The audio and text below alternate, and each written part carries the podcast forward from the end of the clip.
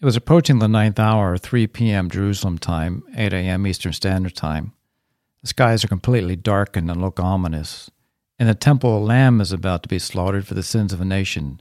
It will be signified by the blowing of the shofar. At that moment, Jesus cried out with a loud voice My God, my God, why have you forsaken me? The Gospel of Luke records Jesus crying out, Father, into your hands I commit my spirit.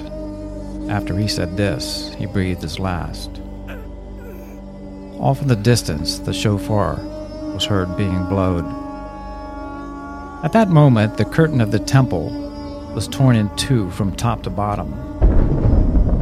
The earth shook, the rocks split, and the tombs broke open. Ancient historians make a note that an earthquake occurred about this time. To this day, NOAA historical earthquake data records an earthquake occurring in 33 AD, about the time of the crucifixion. The hardened centurion in charge of this operation is moved by what he just witnessed. He says, Truly, this one was God's son. The soldiers therefore came and broke the legs of the first man, who had been crucified with Jesus, and then those of the other. But when they came to Jesus, they found that he was already dead. They did not break his legs.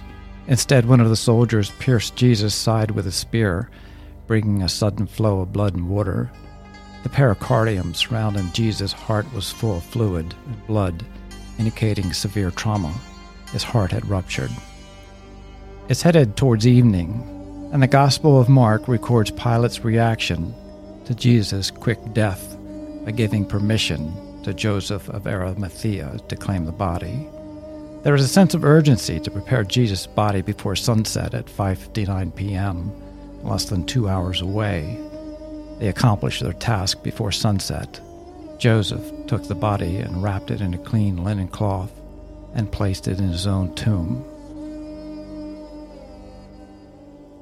Then the stone was rolled in front of it.